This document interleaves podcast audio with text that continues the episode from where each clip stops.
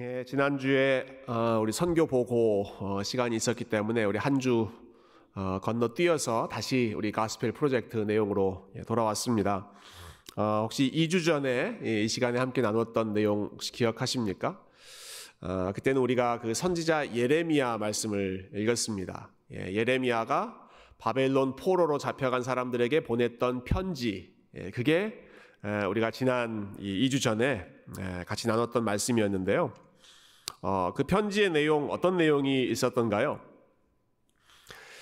어, 한마디로 말하면 잘 살아라 했습니다. 잘 살아라. 포로로 끌려간 그 바벨론 사람들에게 잘 살아라. 어, 세상 속에서도 위축되지 말고 열심히 바벨론에서도 승승장구하고 무엇보다 하나님이 거기도 계시기 때문에 그리고 하나님이 그곳도 다스리는 분이시기 때문에 열심히 하나님께 기도하면서 바벨론 땅에 포로로 잡혀가도 잘 살아라, 형통하게 살아라. 예. 아, 이게 그 편지의 요지였고요. 그 편지 내용대로 순종하면서 열심히 살았던 사람이 오늘 우리가 읽었던 이 다니엘이라고 하는 인물이었습니다. 바벨론 포로로 끌려갔지만 아, 거기서 얼마나 지혜롭게 예, 또 얼마나 성실하게 살았던지 바벨론 제국의 아, 제2인자, 3인자, 뭐 총리의 역할까지 오를 정도로 아, 아주 대단히 성실한 아, 좀 인물이 이제 다니엘이었죠. 어, 다니엘은 예, 어린 나이에 바벨론으로 끌려갔는데요. 예, 거기서 바벨론의 학문을 어렸을 때부터 배웠고, 어, 그리고 심지어는 예, 바벨론의 왕을 섬기는, 그러니까 바벨론 제국의 고위 공무원 역할까지도 하게 된 것이죠. 근데 그러면서도 참 놀라운 것은 다니엘은 바벨론 사람들처럼 살지 않았습니다. 참 놀라운 어, 하나님의 은혜이고 또 우리가 아, 오늘 말씀을 통해서 다시 한번 좀 기억하고 싶은 부분인데요. 다니엘이 바벨론에 살면서 바벨론 사람처럼 살지 않았다. 어, 이제 오늘 이 내용을 다루는 이제 유스그룹 교재에 보니까 우리 중고등부 학생들이 사용하는 그 교재에 보니까 예, 오늘 본문 내용 가지고 어, 설명하는데 다니엘의 삶을 한마디로 이렇게 표현했더라고요. 정말 기가 막히게 잘 요약한 것 같아요. 예, 영어로는 이렇게 되어 있습니다. Daniel lived in Babylon. 다, 다니엘은 바벨론에 살았다. Without Babylon living in him. 바벨론이 그의 안에 살지 않도록 하면서 바벨론에 살았다. 아, 제 번역을 좀 매끄럽게 했는지 모르겠어요. 예, 분명히 몸은 예, 그의 삶의 상황은 바벨론에 살고 있는데 without Babylon living in him 바벨론의 문화, 바벨론의 종교, 바벨론의 정신이 그 안에서 살지 않도록 지키면서 다니엘은 살았다 하는 거죠. 예. 아, 얼마나 귀한 믿음의 모습인지 모르겠습니다. 특별히 오늘 본문 말씀을 보면 이 다니엘의 모습과 아, 그리고 심지어 다니엘을 사로잡아갔던 그 바벨론 권력자들의 모습이 아주 절묘하게 대비되어 있어서 예, 다니엘 이 전체 내용의 주제를 예, 좀잘 보여주는 본문이라고 생각합니다. 어, 오늘 본문 내용 어, 잠깐 살펴보죠. 예, 이, 이 본문은 그 시간적으로 계산하면 어, 다니엘의 인생에서 거의 마지막 시기, 인생의 후반기에 있었던 일입니다. 우리 다니엘 하면 그 청소년 예, 아주 어린 그 다니엘을 어, 어, 전반적으로 생각하기 쉬운데 오늘 본문은 다니엘이 거의 인생의 마지막 시기에 있었던 일인데 네, 그때는 그 지역을 다스렸던 왕의 이름이 벨사살이라고 하는 왕이었습니다. 벨사살. 아, 이름부터 좀 불길하지 않습니까? 이름의 사살. 뭐 별로 안 좋은 것 같아요. 예, 벨사살 왕이 이, 이 바벨론 제국을 다스리고 있을 때 이 왕이 바벨론 제국의 마지막 왕으로 어, 이 왕의 죽음과 함께 이 바벨론 제국이 종말을 맞이하게 되죠. 오늘 본문 제일 뒷부분에 에, 이 왕이 죽게 되었다 하는 그런 기록이 나오는데 어, 그러니까 이 다니엘 5장 말씀은 바벨론 제국 어, 한때 그온 어, 지역을 어, 주름 잡았던 그 엄청난 제국이 에, 사라져버리는 아주 역사적인 순간을 묘사하고 있습니다. 어떤 어떤 상황 속에서 그런 일이 일어났는지 잠깐 내용을 보고 또 이 본문에서 배울 수 있는 교훈들을 함께 적용해 보도록 하겠습니다. 본문이 좀 길어서 제가 앞부분은 어, 스킵했는데요. 1절과 2절 말씀 전체 배경이 되는 말씀을 같이 한번 읽어 보실까요? 앞부분 앞에 나와 있습니다. 함께 읽을까요? 시작. 벨사살 왕이 그의 귀족 천명을 위하여 잔치를 베풀고 그 천명 앞에서 술을 마시니라 벨사살이 술을 마실 때 명하여 그의 부친 느부갓네살이 예루살렘 성전에서 탈취하여 온 금, 은 그릇을 가져오라고 명하였으니 이는 왕과 귀족들과 왕후들과 후궁들이 다 그것으로 마시려 함이었더라. 아멘. 자, 이 벨사살이라고 하는 왕이 큰 잔치를 베풀죠. 귀족 천 명을 어, 초대해 놓고 어, 잔치를 베풉니다. 그러다가 기분이 좋아져서 술을 잔뜩 어, 먹고 취해 있을 때 자신의 힘과 업적을 자랑하고 싶어지는 것입니다. 내가 얼마나 대단한 사람인지를 뽐내고 싶은 것이죠. 그래서 이런 명령을 내립니다. 아, 내 아버지인 느부갓네살 왕이 예루살렘 성전에서 가지고 온 그 성전의 금그릇, 은그릇을 가지고 와라. 그래서 신하들이 가지고 옵니다. 아, 그 금그릇, 은그릇 가지고 이 왕이 무슨 짓을 합니까? 거기에 술을 담아서 어, 그것으로 본인의 술잔을 삼습니다. 아, 그러니까 예루살렘 성전에서 하나님을 예배하는데 사용되었던 거룩한 물건들, 금으로 된 물건, 은으로 된 물건, 아, 그것을 가지고 와서 아, 하나님의 이름을 가장 조롱하는 것이죠. 네, 하나님께 드렸던 그 그릇에 본인의 파티를 위한 술을 가득 담아서 그것으로 서로 먹고 마시는 이러한 일을 어, 이 바벨론 왕이 하고 있는 것입니다. 가장 거룩한 물건을 가장 세속적인 일을 위해서 지금 사용하는 것입니다. 하나님을 위해 사용되어야 해, 사용되었던 그 물건을 자기 자신의 쾌락과 자기 자신의 업적, 아, 내가 이 정도로 예, 심지어는 어, 신에게 바쳐진 그것까지도 주무를 수 있는 그러한 아, 능력이 나에게 있다 하는 것을 마음껏 뽐내는 것이죠. 어, 여러분 이렇게 오만방자한 왕을 하나님이 가만 놔두지 않으십니다. 어, 5절과 6절 말씀에 보면 이렇게 한참 예, 어, 술이 술에 빠져서 아주 어, 흥청망청 즐기고 있을 때 모든 사람들의 정신이 번쩍 드는 일이 예, 일어나기 시작하죠. 갑자기 어디선가 예, 사람의 손가락처럼 생긴 어, 어떤 물체가 나타나서 어, 그 파티에 모든 사람들이 볼 수 있는 그 벽에 희한한 글씨를 쓰는 것입니다.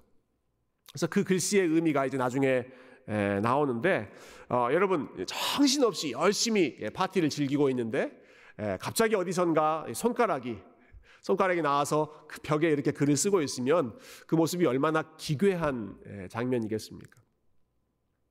어, 우리가 지금 이렇게 경건하게 집중해서 예배 드리고 있는데 갑자기 어떤 손가락이 떡하니 나타나서 여러분 성가대 뒤쪽에 저기에 뭐 희한한 글씨를 막 쓰고 있다면 어, 여러분 얼마나 놀라시겠어요. 네. 그 상황, 그 장면도 놀라지만 또 두렵지만 음, 더 큰 문제는 이게 지금 무슨 무슨 말을 썼는지를 모르겠다라고 하는 게 이 벨사살 왕의 고민이었습니다. 그래서 그 나라에서 지혜롭다는 사람 다 불러서 저 벽에 써 있는 글씨가 무슨 뜻이냐 물어봤는데 아무도 어, 그것을 해석하지를 못했죠. 어, 그래서 수소문 끝에 그러면 다니엘이라고 하는 그 사람, 예, 유대에서 포로로 우리가 잡아왔던 그 사람도 불러라. 그 사람한테 이 뜻을 물어보자 해서 다니엘을 부르고 그리고 이 다니엘이 그 뜻을 설명해 주는 그 내용이 오늘 본문에 우리가 읽었던 부분이었습니다. 자, 다니엘이 먼저 와서 제일 먼저 한 일은 이 벨사살 왕의 오만함을 꾸짖는 것입니다. 예, 안하무인격으로 아, 심지어는 하나님까지 조롱하면서 본인을 높였던 이, 이 왕의 교만함을 예, 아주 엄중하게 꾸짖죠. 22절 아, 말씀 먼저 한번 보시죠. 다니엘이 불려와서 처음 아, 하는 말입니다. 벨사살이여 왕은 그의 아들이 되어서 이것을 다 알고도 아직도 마음을 낮추지 아니하고 계십니까?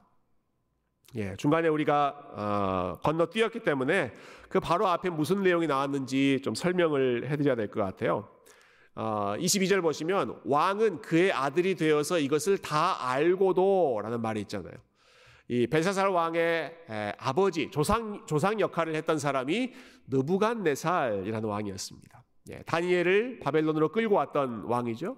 바벨론 제국을 세웠던 아주 희대의 영웅이 이 느부갓네살 왕이었습니다. 그런데 그 사람이 얼마나 자기 자신에 대한 프라이드가 하늘을 치솟았던지 너무너무 교만해져 있으니까 하나님께서 아주 콧대를 죽이는 예, 확 밑바닥까지 낮추는 그런 일들을 어, 행하셨죠. 이 느부갓네살 왕이 몇 년 동안 짐승처럼 예, 거의 거의 정신이 나간 사람처럼 미친 사람처럼 살게 살게 되는 어, 아주 비천, 비천한 그런 일들을 겪다가 하나님이 은혜를 베푸셔서 다시 원 상태로 그의 지위를 회복시켜 주십니다.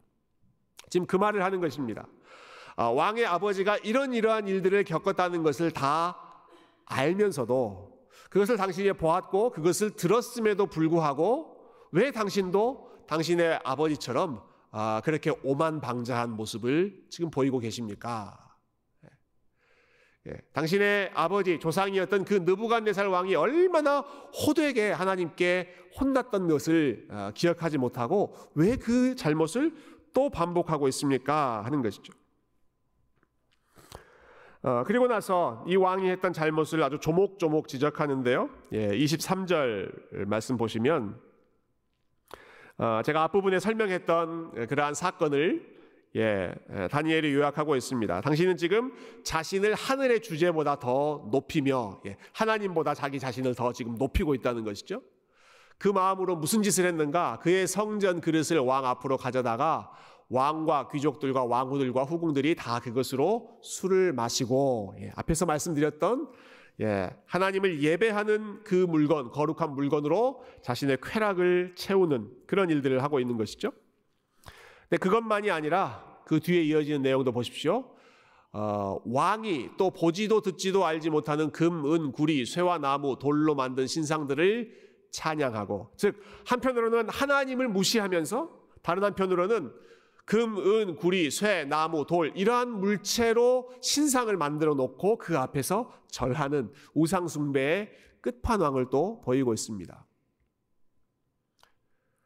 이 모든 일이 에, 지금 어떤 잘못을 하고 있는가? 그 마지막 부분에 나오는 내용이죠. 왕의 호흡을 주장하시고 왕의 모든 길을 작정하시는 하나님께는 영광을 돌리지 아니한지라. 예, 마지막 부분 우리 하나님에 대해서 너무나 잘 설명해 준 부분입니다. 왕의 모든 호흡을 주장하시는 분, 왕의 모든 길을 작정하고 인도하시고 다스리시는 그 하나님을 지금 무시하고 그 하나님께 영광을 돌리지 않고 있는 아, 이 벨사살 왕의 오만방자한 모습을 아, 다니엘이 지적하고 있습니다. 자 그리고 나서 이제 어, 그 이슈가 되었던 벽에 쓰여진 글씨 그 뜻이 무엇인지를 설명해 주는데 아, 그 글자가 이런 뜻이었죠. 25절부터 보시면 메네 메네 데겔 우바르신이라고 하는 글자가 벽에 써 있었습니다. 어, 처음에 나오는 두 번 나오는 이 메네라고 하는 뜻은 숫자를 셌다라고 하는 뜻입니다. 카운트했다. 어, 하나님께서 당신의 날 숫자를 카운트하셨습니다. 다 세셨습니다. 하는 거죠. 어, 26절에 보니까 메네는 하나님이 이미 왕의 나라의 시대를 세워서 그것을 끝나게 하셨다. 예. 왕의 날수를 하나님이 다 카운트다운 하셨다라는 겁니다. 어, 제가 이 부, 분 보니까 예, 우리 어린 아이들한테 우리가 그, 그 이제 말 안 듣는 아이들한테 경고할 때 자주 쓰는 말이 어, 셋 센다. 예, 셋 셀 때까지 돌아와. 셋 셀 때까지 멈춰. 이런 말 하잖아요. 어, 그리고 셋, 둘, 하나. 예, 그러다가 마음이 약해지면 예, 하나 반 뭐 이렇게 줄어드는데 아, 하나님께서 마치 지금 이 벨사살 왕이 그렇게 말씀하시는 것 같아요. 내가 경고했지. 셋 센다. 어, 3, 2, 1, 뭐 10부터 카운트 하셨을지 모르겠지만 3, 2, 1, 끝. 너는 이제 끝났다. 네. 네. 괜찮습니다. 네. 에세리 화이팅. 어, 셋, 둘, 하나, 예, 카운트다운 해놓고, 어, 이 벨사살 왕의 너는, 너는 끝났다라고 선포하시는 겁니다. 그게 첫 번째 메네라고 하는 뜻입니다. 두 번째 데겔이라고 하는 뜻은 무게를 쟀다라는 뜻입니다. 27절에 이렇게 해석하죠. 데겔은 왕을 저울에 달아보니 부족함이 보였다 하며 하나님의 저울에 이 왕을 달아보니까 아무런 무게도 측정이 안 될 정도로 지극히 가벼운 너무너무 당신은 부족한 사람입니다. 어, 여러분 이, 이 벨사살 왕의 그 세상에서의 위치를 생각해 보세요. 이 사람 얼마나 무거운 사람입니까? 얼마나 중요한 사람입니까? 말 한마디로 어, 뭐 모든 일들, 예, 어, 뭐뭐 천 명이 되는 귀족들도 불렀다가 흩었다가 다 할 수 있는 세상적으로 보면 정말로 무겁고 중요한 사람처럼 보이지만 하나님께서 보시기에 하나님의 저울에 달아보니 당신은 한참 모자란 사람입니다. 마지막 세 번째 바르신이라고 하는 뜻은 divide 나누어졌다라고 하는 뜻인데요. 28절에 보니까 왕의 나라가 나뉘어져서 아, 메데와 바사 예, 바사라고 하는 이름은 페르시아의 성경적인 그런 번역인데요. 어, 당신의 나라가 이제는 멸망하고 다른 사람들이 이 나라를 나누어 가지게 될 것입니다. 당신은 끝났습니다 라고 하는 겁니다. 어, 세 가지 단어 모두 예, 하나님이 당신의 숫자를 다 카운트하셨습니다. 하나님이 당신의 무게를 재보셨는데 당신은 아무것도 아닌 너무나 가벼운 아, 인생이었습니다. 그리고 마지막 세 번째로 당신의 나라가 아, divide 나뉘어져서 다른 사람들의 제국으로 넘어갈 것입니다 하는 것이죠. 자 그리고 이 아, 문장의 뜻처럼 다니엘이 이 글을 해석해주고 이, 이, 이 심판의 예언을 들려준 바로 그날 밤에 이 벨사살 왕이 아, 적들의 침공을 받고 죽음을 맞이하게 되죠. 그러니까 생각해 보면 이 벨사살 왕은요, 자기가 그날 밤 죽게 될 것을 전혀 모른 채 흥청망청 아, 파티를 벌이고 있었던 아, 예수님의 비유에 나오는 어리석은 부자처럼 어, 어리석은 자여 하나님께서 너의 영혼을 오늘 취하여 가실 것을 네가 알지 못하느냐 바로 그 어리석은 부자의 구약판 인물이 이 벨사살 어, 왕이라고 어, 할수 있겠습니다. 자, 어, 이, 이, 이 내용을 간략하게 살펴봤는데요. 그럼 우리가 이 사건 통해서 어떤 내용을 좀 기억해야 할 것인가? 어떤 교훈을 우리가 얻어야 할 것인가? 첫 번째는 이 다니엘 전체의 주제입니다. 하나님은 어떤 분이신가 하는 것이죠. 하나님은 도대체 어떤 분이신가? 어, 조금 전에 23절에서 다니엘이 표현했던 것처럼 하나님은 왕의 호흡을 주장하시고 왕의 모든 길을 작정하시는 분이십니다. 예, 다니엘이 그렇게 예, 정리해 주지 않습니까? 예.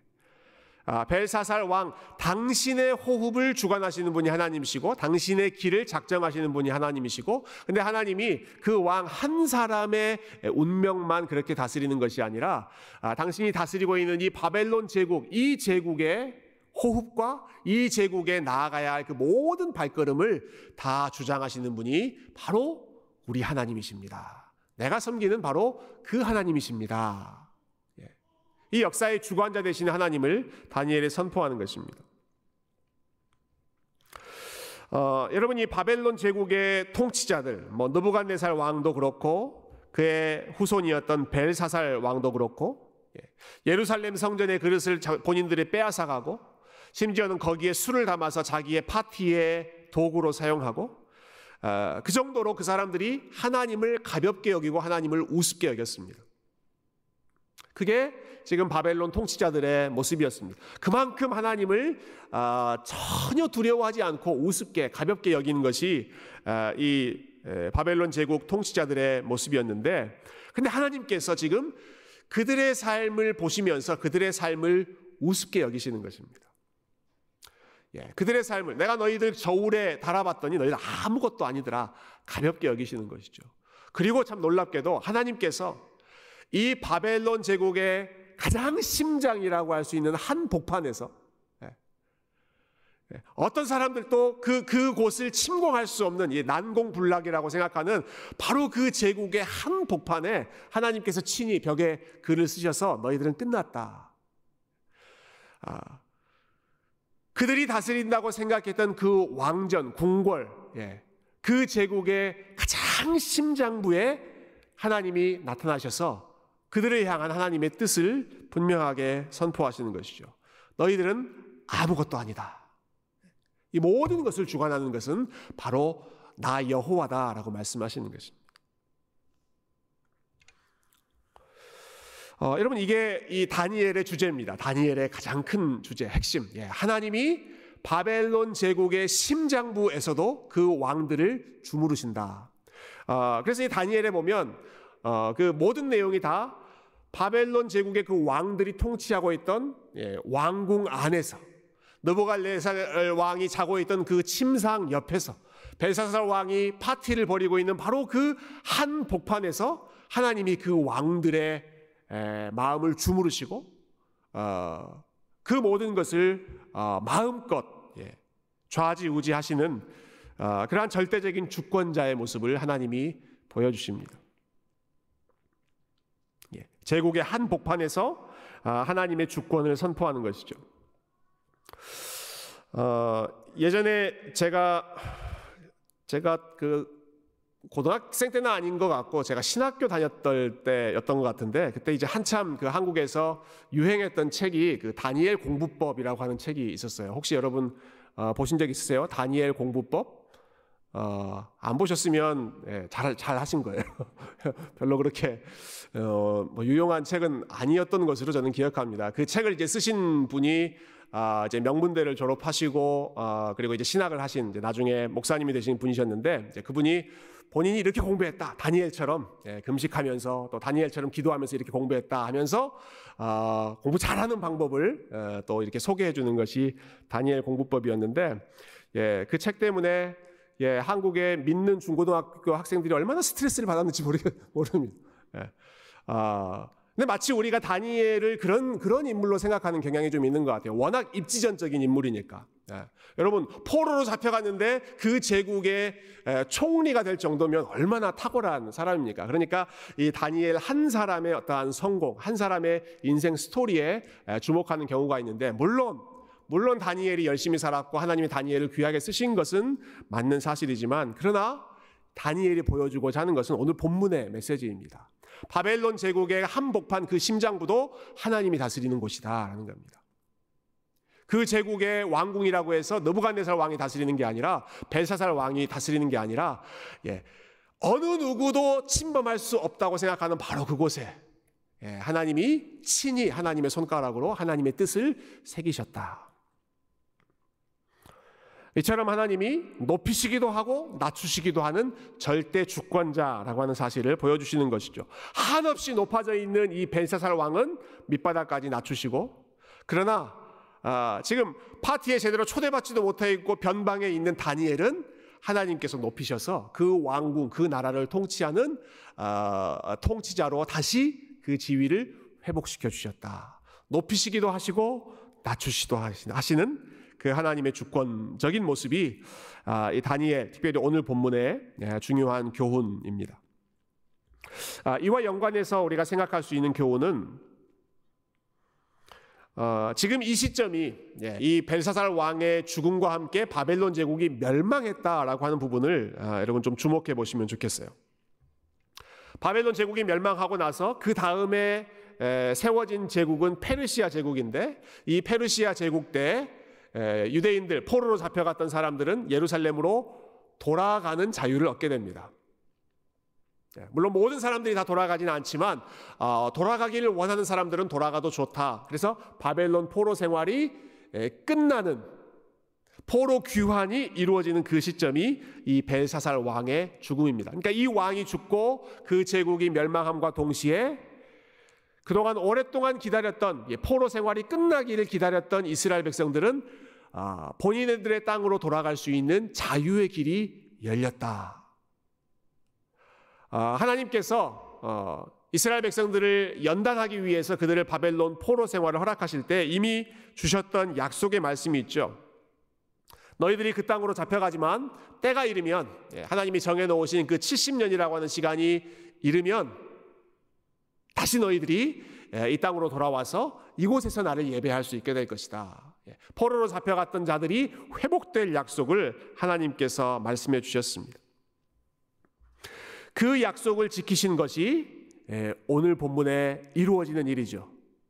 이스라엘 백성들을 억압했던 통치자는 비참하게 최후를 맞이하고 동시에 그곳에서 잡혀 있었던 이스라엘 백성들 포로로 잡혀 있었던 자들은 아, 고레스 황제의 그 칙령과 함께 다시 예루살렘으로 돌아갈 수 있는 그 길이 열렸다. 바벨론 통치자들은 낮추시고 하나님의 백성들은 다시 높이시는 반전의 역사가 오늘 본문을 기점으로 이루어지게 됩니다. 아, 그러니까 이, 이 왕이 죽었다, 이 제국이 멸망했다라고 하는 소식이 하나님의 백성들에게는 얼마나 기쁜 소식이고 얼마나 소망이 되는 소식이었겠습니까? 예, 드디어 우리가 하나님의 백성으로 회복되는구나.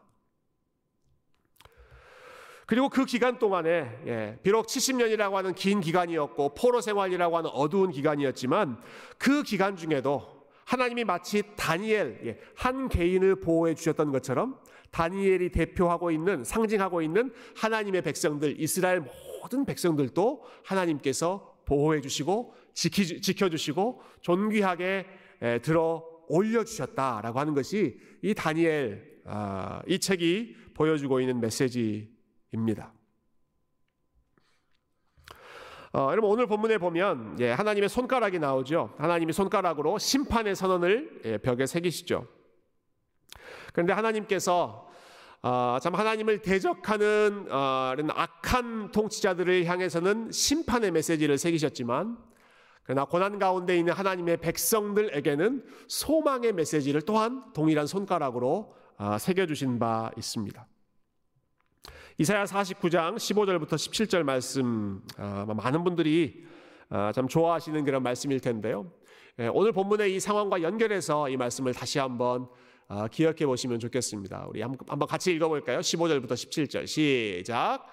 여인이 어찌 그 젖 먹는 자식을 잊겠으며 자기 태에서 난 아들을 긍휼히 여기지 않겠느냐? 그들은 혹시 잊을지라도 나는 너를 잊지 아니할 것이라.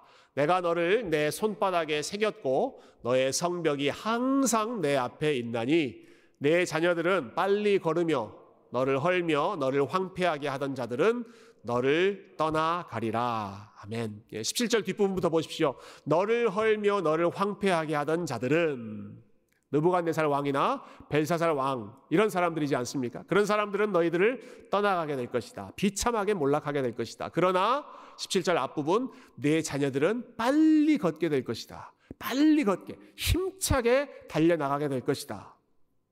어떻게 해서 그런 일이 가능합니까? 16절 말씀이죠. 내가 너를 내 손바닥에 새겼고 절대로 잊지 않으려고 예, 뭐 문학적인 비유적인 표현입니다만은 하나님이 하나님의 손바닥에 하나님의 백성들을 직접 새기셔서 바벨론 왕에 대한 심판의 메시지는 벽에다가 새기시고 그리고 하나님의 백성들 하나님이 아끼시는 사랑하는 그 자녀들의 이름은 하나님의 손바닥에 새기셔서 절대 잊어버리지 않도록 반드시 기억하도록. 그래서 정한 때가 되었을 때 저들의 삶이 회복되도록 여러분 하나님께서 다니엘의 삶을 그와 같이 지키셨고 또 많은 이스라엘 백성들의 삶을 하나님이 그와 같이 지키셨고 그리고 저와 여러분의 삶을 저와 여러분의 이름을 하나님의 손바닥에 새기면서 심지어 여인이 그 자식을 잇는 그런 일이 일어난다고 하더라도 하나님은 절대로 우리들의 이름을 잊지 않겠다고 약속하셨습니다. 네, 그게 하나님의 손가락이 하시는 이중적인 일이죠. 심판을 기록함과 동시에 하나님의 약속을 하나님의 사랑을 아, 그분의 마음에 그분의 손가락에 새겨 주시는 것이죠. 여러분 이 약속을 붙잡았기 때문에 예, 다니엘이 한 일이 있습니다. 다니엘은 끝까지 하나님 한 분만을 섬겼습니다. 하나님이 지금 이 자리에도 우리와 함께 하신다. 지금 이 자리에 이곳에서도 하나님이 통치하신다. 하나님이 나를 기억하고 계신다. 라고 하는 그 약속의 말씀을 다니엘이 붙잡았기 때문에 아, 여러분 다니엘이 끝까지 하나님 한 분만 섬깁니다. 뭘 보면 알 수 있느냐? 여러분 오늘 본문의 상황을 보면 자, 이 왕이 큰 잔치를 벌이잖아요. 그 왕의 아, 지금 파티에 함께 참여한 사람이 천 명의 귀족이 참여했다라는 아, 천 명이라고 하는 거는 뭐 1부터 천까지 세 가지고 천 명이 아니라 그 나라에 에, 내노를 하는 사람들은 지금 다 그 자리에 함께 참여했다라고 하는 뜻이겠죠. 1천 명의 귀족들이 모였다라고. 참 인상적인 장면은 여러분 그런데 다니엘은 그 현장에 없습니다. 다니엘은 그 현장에 없습니다. 그래서 벽에 글씨가 써졌을 때, 야, 다니엘 어딨냐? 어, 좀 불러와라. 수소문에서 다니엘을 불러올 정도로 다니엘은 지금 이 파티의 현장에 있지를 않습니다. 어, 뭘 말하는 걸까요? 예, 그 자리에 다니엘은 가지 않았다라고 하는 것입니다. 다니엘은 그 문화에 물들지 않았다. 자기를 하나님의 백성으로 순결하게 지켰다라고 하는 것이죠. 어, 한번 생각해 보십시오. 자, 왕이 에, 개최한 잔치, 예, 왕이 초대한 그 잔치에 신하된 자가 아, 가지 않았다. 예, 이건 왕의 눈밖에 난일 아닙니까? 예, 왕에게 찍힐 수밖에 없는 그러한 아, 상황인데 다니엘은 그 왕의 잔치에 참여하지 않았습니다. 어, 이것이 다니엘의 트레이드 마크죠. 어, 다니엘의 이야기가 나올 때 처음 나왔던 그 장면도 어, 다니엘이 어렸을 때 청소년 시기 때 바벨론 왕궁에서 그 학문과 그 교육을 받고 있을 때 에, 뜻을 정해서 결심한 바가 있지 않습니까? 나는 왕이 내려주는 음식, 왕이 주는 포도주로 나를 더럽히지 않겠습니다. 그게 다니엘이 어렸을 때부터 어, 뜻을 정해서 결심했던 것입니다. 내가 비록 바벨론 왕궁에 있고 이 나라에서 지금 살고 있지만 나는 이 지역의 그 세계관으로 물들지 않겠습니다. 나는 하나님의 자녀로서의 정체성을 끝까지 지키겠습니다. 여러분 그것이 다니엘이 청소년기에 했던 결심이고 그리고 지금 바벨론 제국이 멸망하는 그러니까 다니엘의 나이로 보면 아, 할아버지 예, 인생의 말년이 되는 지금 이 시점이 됐어도 끝까지 바벨론 왕의 잔치에 참여하지 않는 구별된 모습으로 순결한 모습으로 자신의 삶을 지켜내고 있는 것입니다. 한결같은 믿음이죠.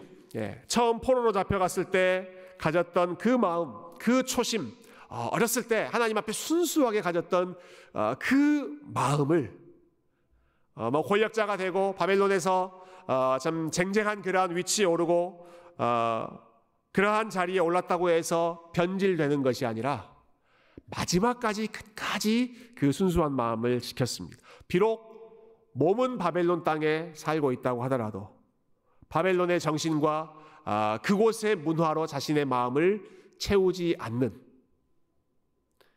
어, 우리가 비록 이 세상 가운데 살고 있지만 이 세상의 가치관과 세속적인 문화로 우리의 마음을 채우지 않는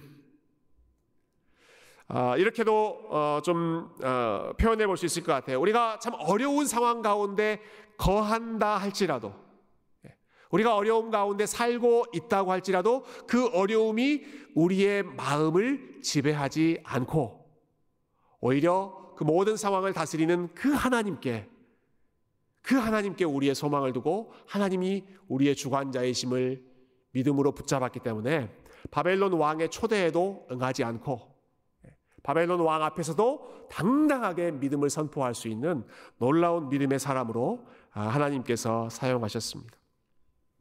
모든 상황을 하나님께서 다스리고 계신다라고 하는 이 한 가지 사실을 어, 너무너무 불안하고 위태롭고 어두운 상황 속에서도 끝까지 신뢰하는 순수한 믿음을 잃지 않았기 때문이죠. 어, 여러분 이처럼 평생을 우리 하나님 한 분만 섬기고 어, 본인이 포로의 상황이든지 아니면 총리의 상황이든지 상관하지 않고 하나님 앞에서 순결하게 자기의 마음을 지켰던 바벨론에 살면서도 하나님 나라의 시민으로 살았던 아, 이 다니엘의 마음, 이 다니엘의 모습이 우리 세교의 모든 성도님들의 삶이 되고 하나님이 다니엘을 통해서 귀한 영광을 드러내셨던 것처럼 저와 여러분이 어떠한 삶에 있든지 어떠한 상황 가운데 있든지 어떠한 자리에 있든지 간에 우리가 그 어, 상황에 그 분위기에 휩쓰이지 않고 오직 하나님을 향한 믿음으로 우리의 마음을 든든히 채울 수 있는 귀한 성도님들 다 되시기를 존귀하신 예수님의 이름으로 축원드립니다. 함께 기도하겠습니다.